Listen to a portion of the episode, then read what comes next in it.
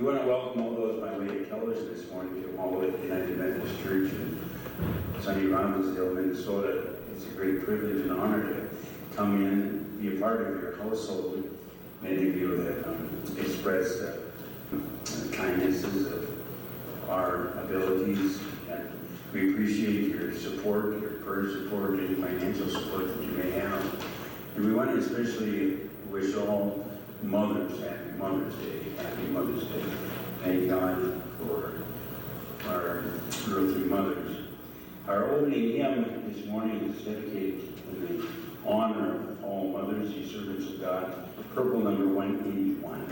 If you'd like to stand as we turn to our purple hymnals number 181, ye servants of God, and certainly the title of a godly mother is a servant of God.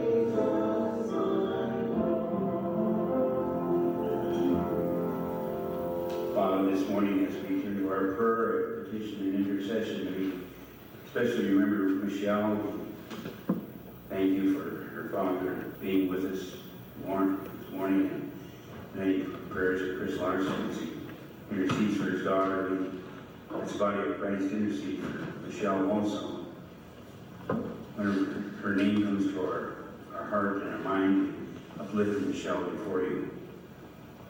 Possibly at the end of the service, Chris can give us an update on Michelle's situation. We also thank you this morning for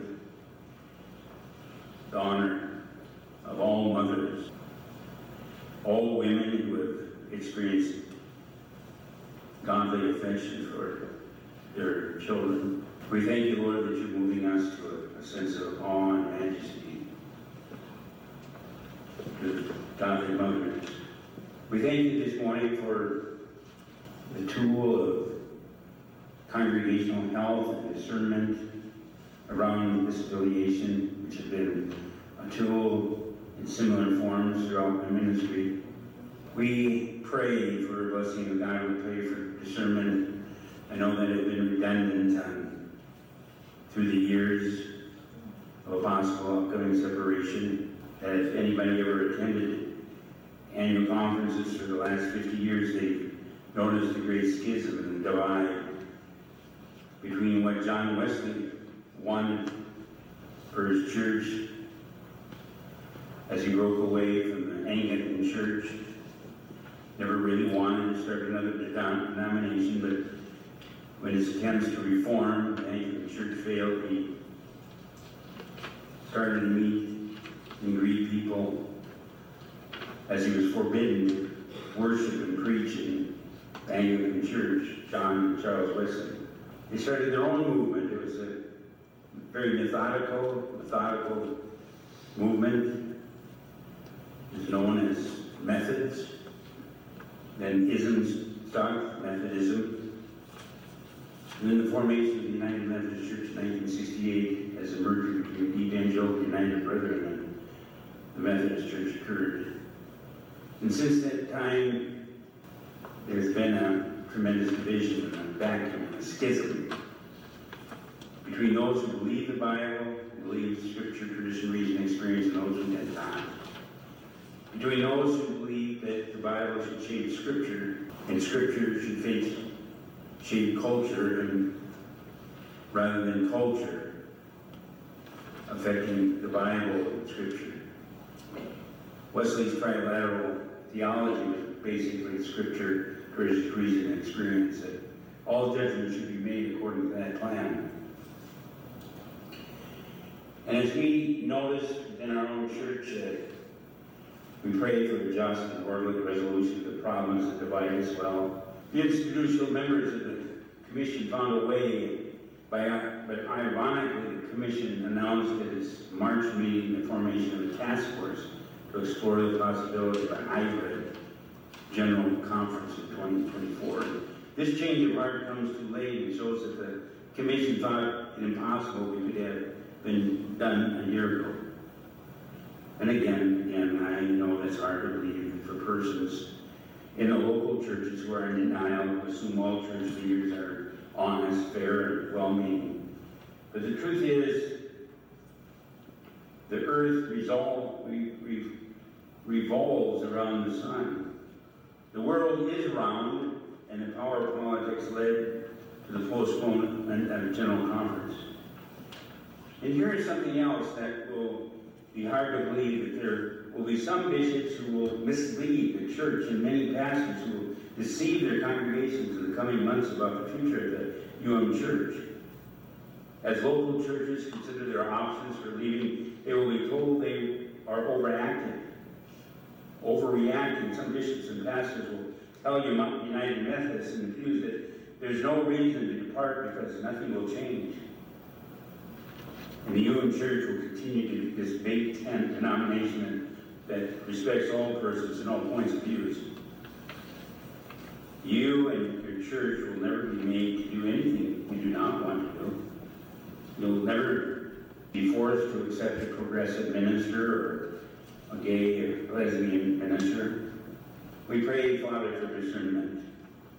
we're living in difficult times, almost times that are prophesied as the last days.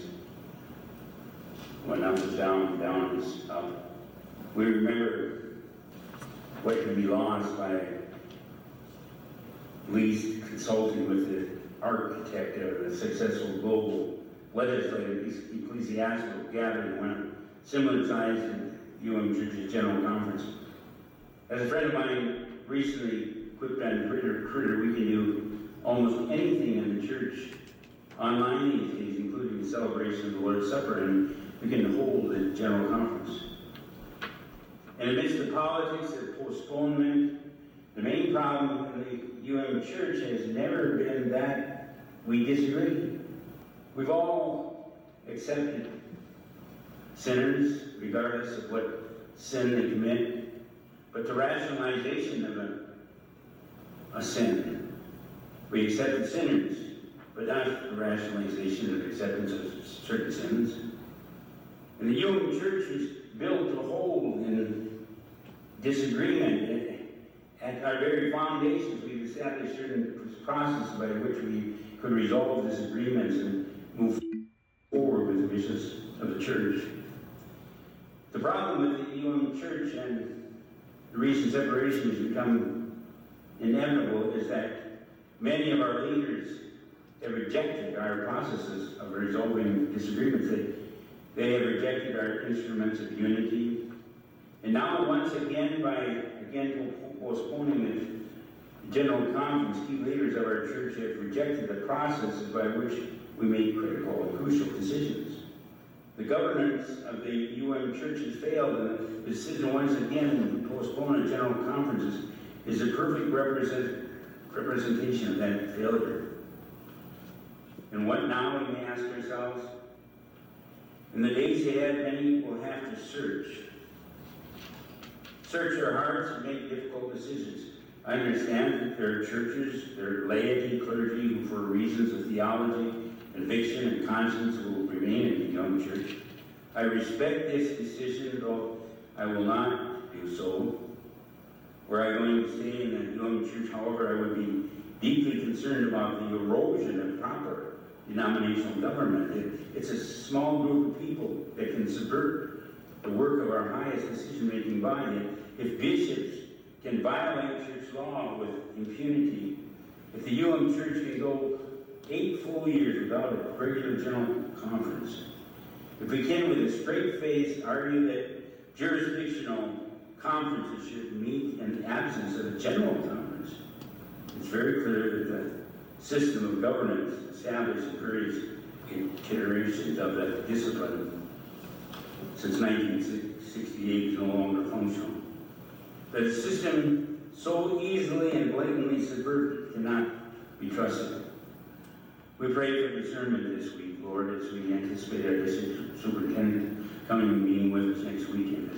The idea that we might bless one another and part ways amicably was a lofty hope, but anyone who attends any of the conferences, general or jurisdictional or annual conferences, would be skeptical that such a plan of cooperation and peace might prevail. We could have had peace.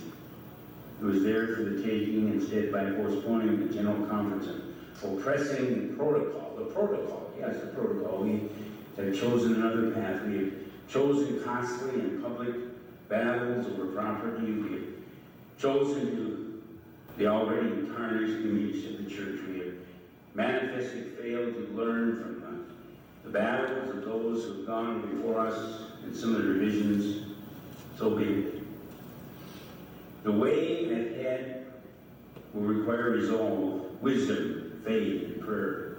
Traditionalists who believe in the Bible, Scripture, tradition, and reason should hold to no illusions that the necessary separation and formation of a new denomination will be easy. We must seek the mind of Christ to move forward in keeping with His will, regardless of how we may feel about the postponement of the General Conference. Our obligations as Christians do not change. How we behave in the months ahead will reflect upon the integrity of our collective witness. We will face temptations We're much like the Israelites who wanted to leave Pharaoh, but then they started to complain once again in the desert. God provided the manna, and they complained about the manna. Much like the Israelites, as we leave, we will face temptations to return evil for evil, to let frustration and anger rule our thoughts, to choose pride over humility and wrath over grace. In Genesis 4 7, I'm reminded that God warns Cain sin is lurking at the door. Its desire is for you, but you must master the sin. Cain did not do so. But by the transforming and the sanctifying grace of God, perhaps we may. We pray all this, Lord, as you've taught us so miraculously and consi- consistently to pray in that name according to your will. Praying together. Our Father, who art in heaven, hallowed be thy name. Thy kingdom come. Thy will be done, on earth as it is in heaven. Give us this day our daily bread, and forgive us our debts, as we forgive our debtors. And lead us not into temptation, but deliver us from evil. For Thine is the kingdom, and the power, and the glory forever. Amen. Before we turn to scripture, um, we have a guest with us this morning, and, and I would like to introduce her, or have reintroduce. Welcome to our congregation. Let's turn to our scripture reading. You're joining us by television this morning, Mike, would you please come? You feel up to sharing scripture this morning? I gonna do, yes. Good morning, brothers and sisters. The scripture is John 4, John chapter 4, verse 5 through 42. He had to pass through Samaria. So he came to a city of Samaria called Sychar, near the field that Jacob gave to his son Joseph. Jacob's will was there, and so Joseph, wearied as he was with this journey, sat down beside the well. It was about the sixth hour. There came a woman to Samaria to draw water. Jesus said to her, Give me a drink, for his disciples had gone away into the city to buy food. The Samaritan woman said to him, How is it that you, a Jew, ask me to drink of me, a woman of Samaria?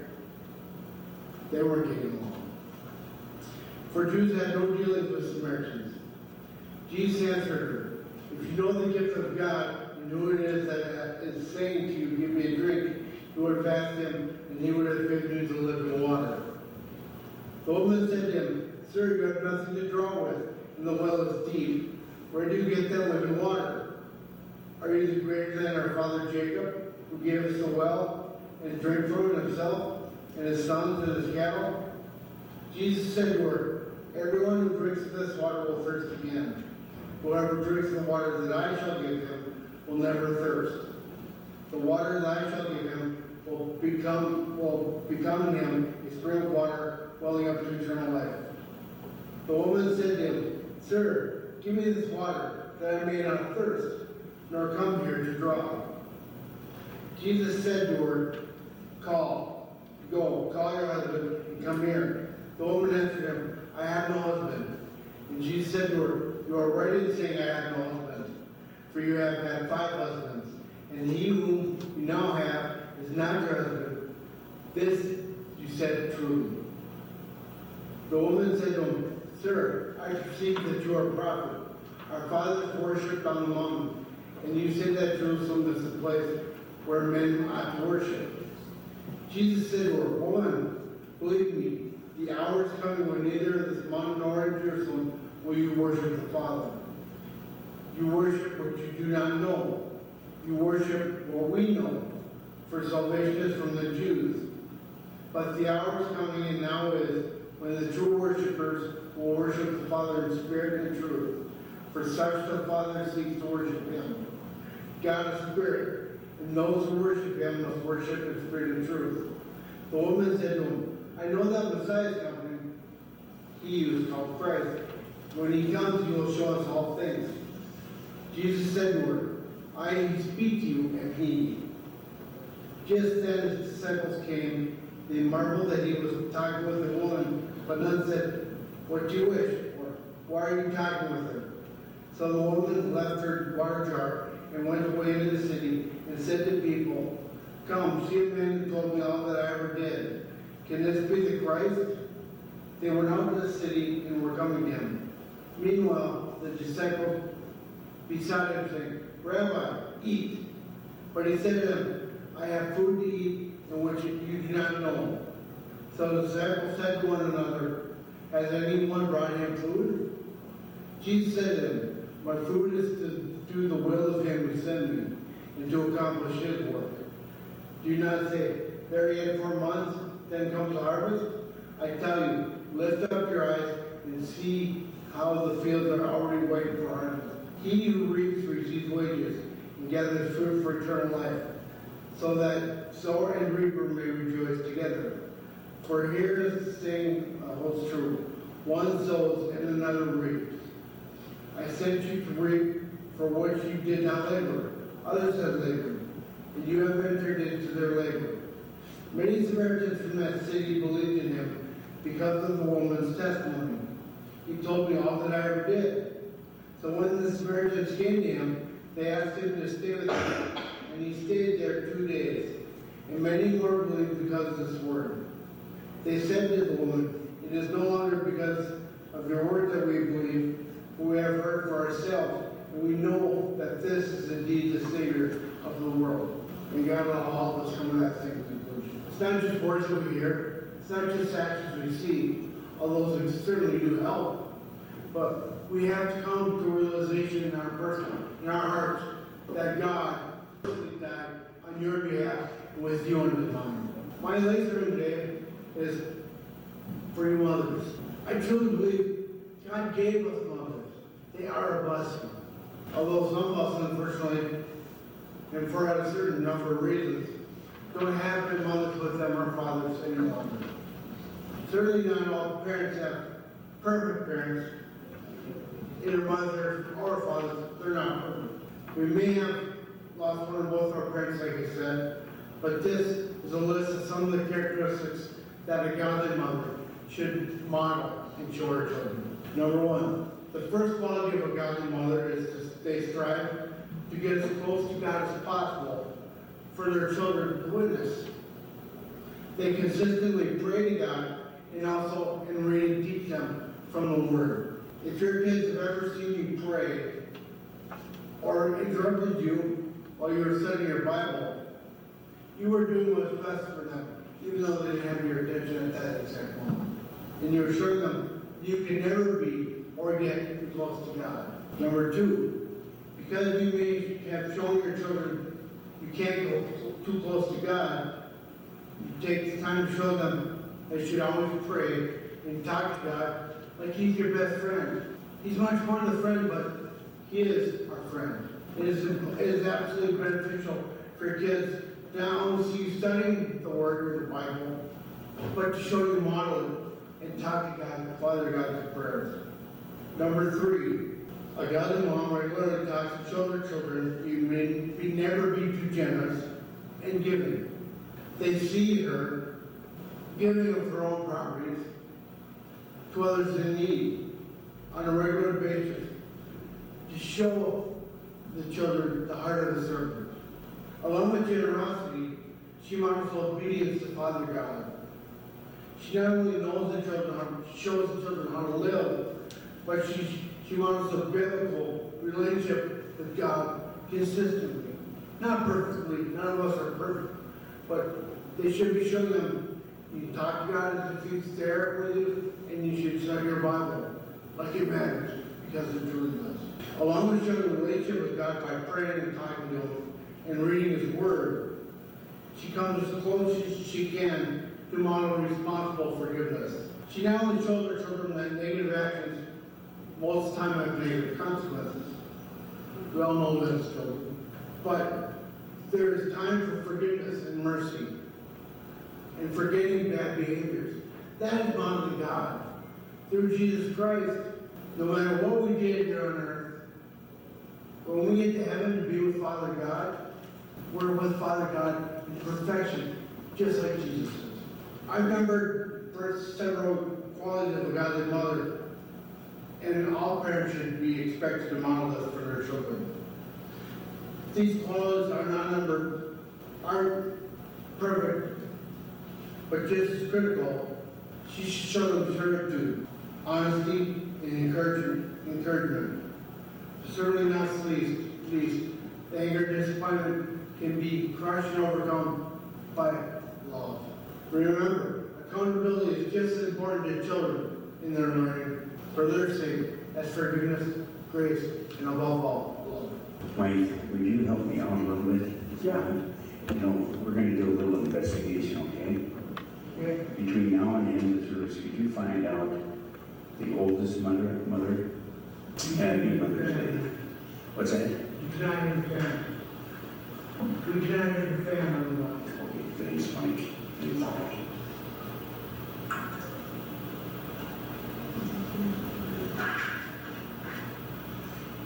I, um, read of, um, and um, had happened a number of years ago, it was an ad from Mercedes-Benz, and they had a patent on, um, a cage that would enclose the participants in case of an accident. And it patent on that to preserve the lives of the people. But since they invented that a number of years ago, it's been used by a number of our car manufacturers. And it was asked why, um, by one of the opposing dealers why Mercedes-Benz did not um, pursue um, a form of on those manufacturers that had used their patent. And Mercedes responded by saying that, that um, when you have a good thing going for yourself and you don't share it, you need to um, evaluate your hospitality and areas of perfection. Here we see in Scripture a very unlikely evangelist. Scriptures are very apparent and very open to the fact of what is going on in this text of Scripture. Mike read it very well, very descriptive. I grew up on a, a farm where I learned to um, distinguish very quickly the difference between identities of male and female. Roosters, hens, horses, and mares, bulls, cows. And we uh, sense in our scripture here a division taking place between those who were trying to reject Jesus and the things that he was preaching and teaching and sharing about, and Jesus' acceptable behavior. So it's really remarkable that this particular evangelist, and I say she was evangelist, happens to be a woman. A woman. She would be probably surprised about it as anybody would be that she was an evangelist. Because when she first met Jesus, she was surprised. Scripture says that she was surprised about Jesus recognizing her as anybody was surprised.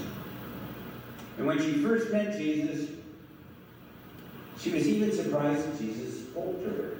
It was, it was at a well outside her village. She had gone there to draw water. She thought she would be the only one there at that hour of the day. But here was this man. Here was this man, Jew. And this man spoke to her, a Samaritan woman. And Weeks passed, we discovered what a Samaritan person was, kind of a mixed blood. Wasn't really Jew, wasn't really Gentile, but there was this man, a Jew, and he spoke to her, a Samaritan woman, and she was a bit, bit taken back that Jesus was speaking to her. Such things rarely happen in that day and time in this particular culture. Women genuinely were second classes, second class citizens. It reminds me of a scene that we recently have dealt with the controversy in the Supreme Court. It seems like some of our most wisest and intelligent people are having a hard time discerning what is male and female. But it sounds and it reminds me of a scene that the former Supreme Court Justice William. Douglas once described. The Supreme Court Justice Douglas was visiting a part of the Muslim world that segregates women such as they did in times, such as they did in Jesus' time. And one evening, as Douglas was talking with two Muslim women, a, a husband of one of the women arrived at the scene. He came, came cursing, using the Lord's name in vain. And as um, our Supreme Court justice was talking to these two uh, Muslim women, a, a husband of one of the women arrived on the scene and came cursing and using the Lord's name in vain. His face was just livid.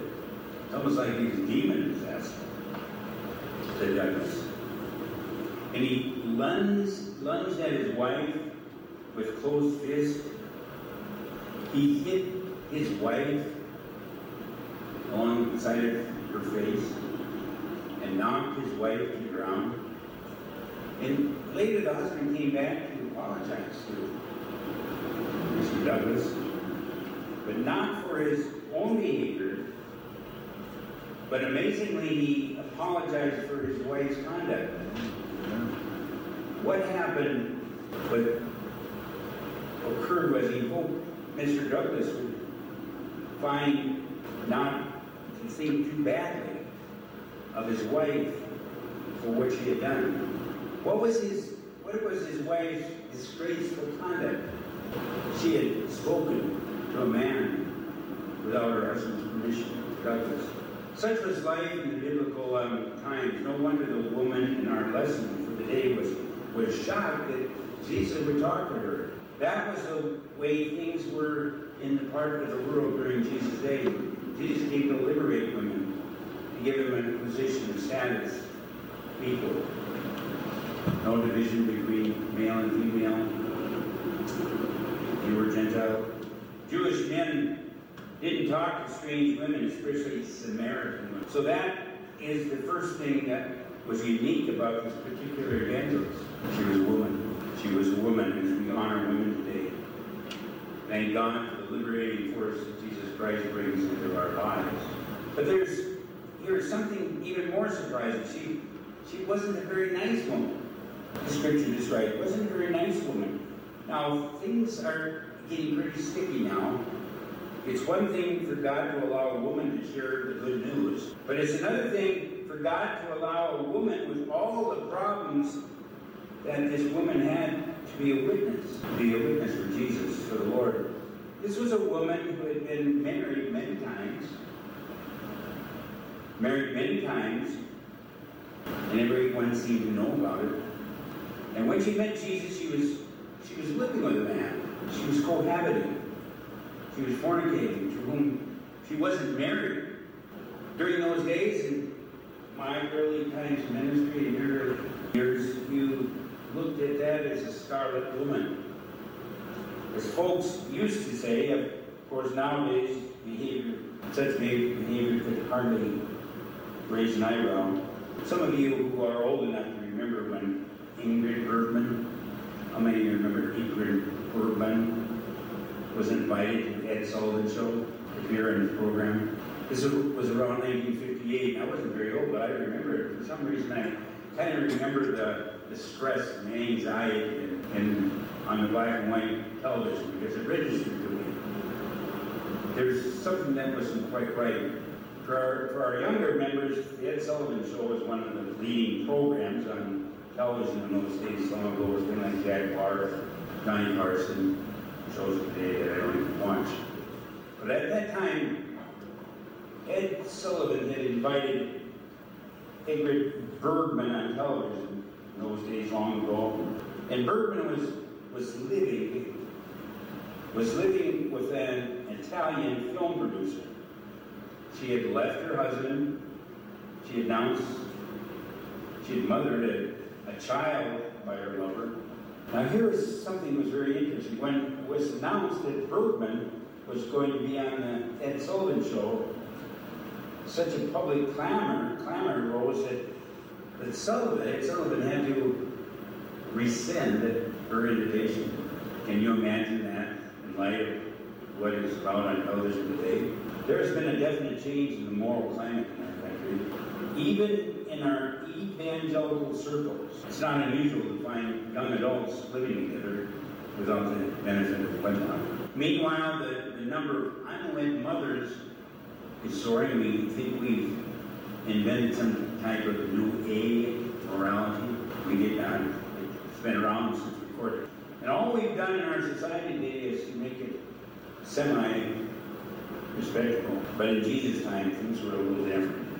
Biblical times, there were, there were still laws in the books that prescribed, prescribed the adult was to be stoned to death.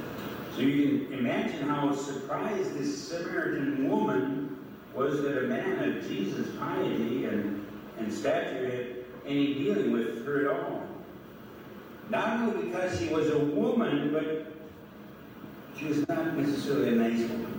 It seemed to be to the disciples and to all those that surrounded Christ such an embarrassment, such an embarrassment. Can't be distinguished. Jesus simply did not take into consideration how the righteous people would react to his reactions and his actions. Why he embarrassed his own disciples? They were continually having to explain his, his unconventional behavior. The people he associated with and the customs that he ignored. But to have anything to do with this particular woman was really, really going too far. Those followers of Jesus felt the disciples knew why she had come to the well in the heat of the day. She, she was a village outcast. It was only the outcasts that came during the heat of the day. She couldn't um, even associate with other women. Yet Jesus was sees possibilities in her. Jesus not only speaks to her, Jesus elevates her, and he uses a term for her that would be shocking to many people. He called her woman. Now, we truly don't understand what the basis of this term was.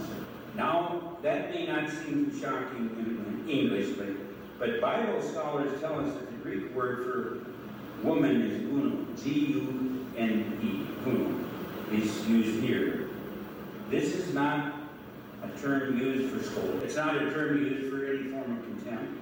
Rather, it's a term used lovingly as a term of great endearment. It can be translated special lady. Special lady. Here's what is really shocking.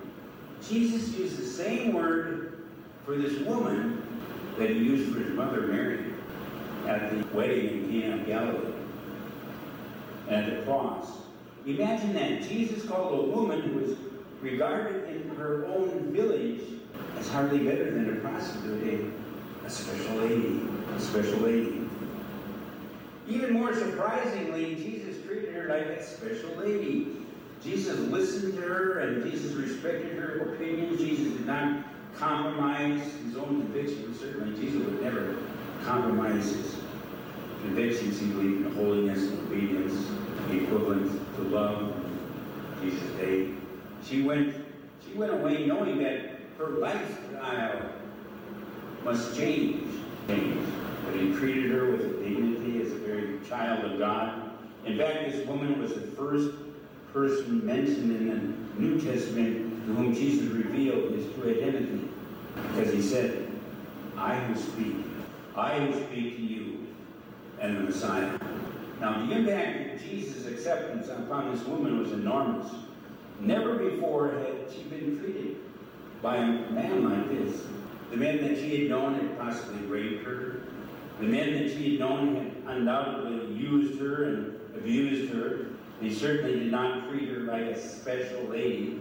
This Samaritan woman probably didn't like men very much. It's interesting the relationship that some women have with men. At the same time, she could not live without a man in her life. You may have known someone like her somewhere or sometime. Many books I've read and psychological profiles of women like this. Books have been written about such women, women who, who love too much. Love too much, one author has called them. An outsider simply cannot understand it. Such women will, will live with the most abusive man rather than try to live with no man. We tell our daughters, if a man ever lays a hand on you, get out of there. Let me know about it. I'll take care of it. That's the only solution to most cases of domestic violence. But there are some women who will not listen. They call it love. They call it love. But really it's pathological. It's, it's a destructive type of. This woman at the, at the well had gone from one dead end relationship to another. Not one man had given her what she had really hungered for, but still she kept up her desperate, desperate search. And, and then she encountered Jesus, much like you and I, and those by way of television and radio and other means of communication. We need an encounter with Jesus. She encountered Jesus, and she discovers that in Jesus, in Jesus, and what she really needed all those years, she needed to know that her life mattered. Much like you and I, we need to meet Jesus and encounter Jesus.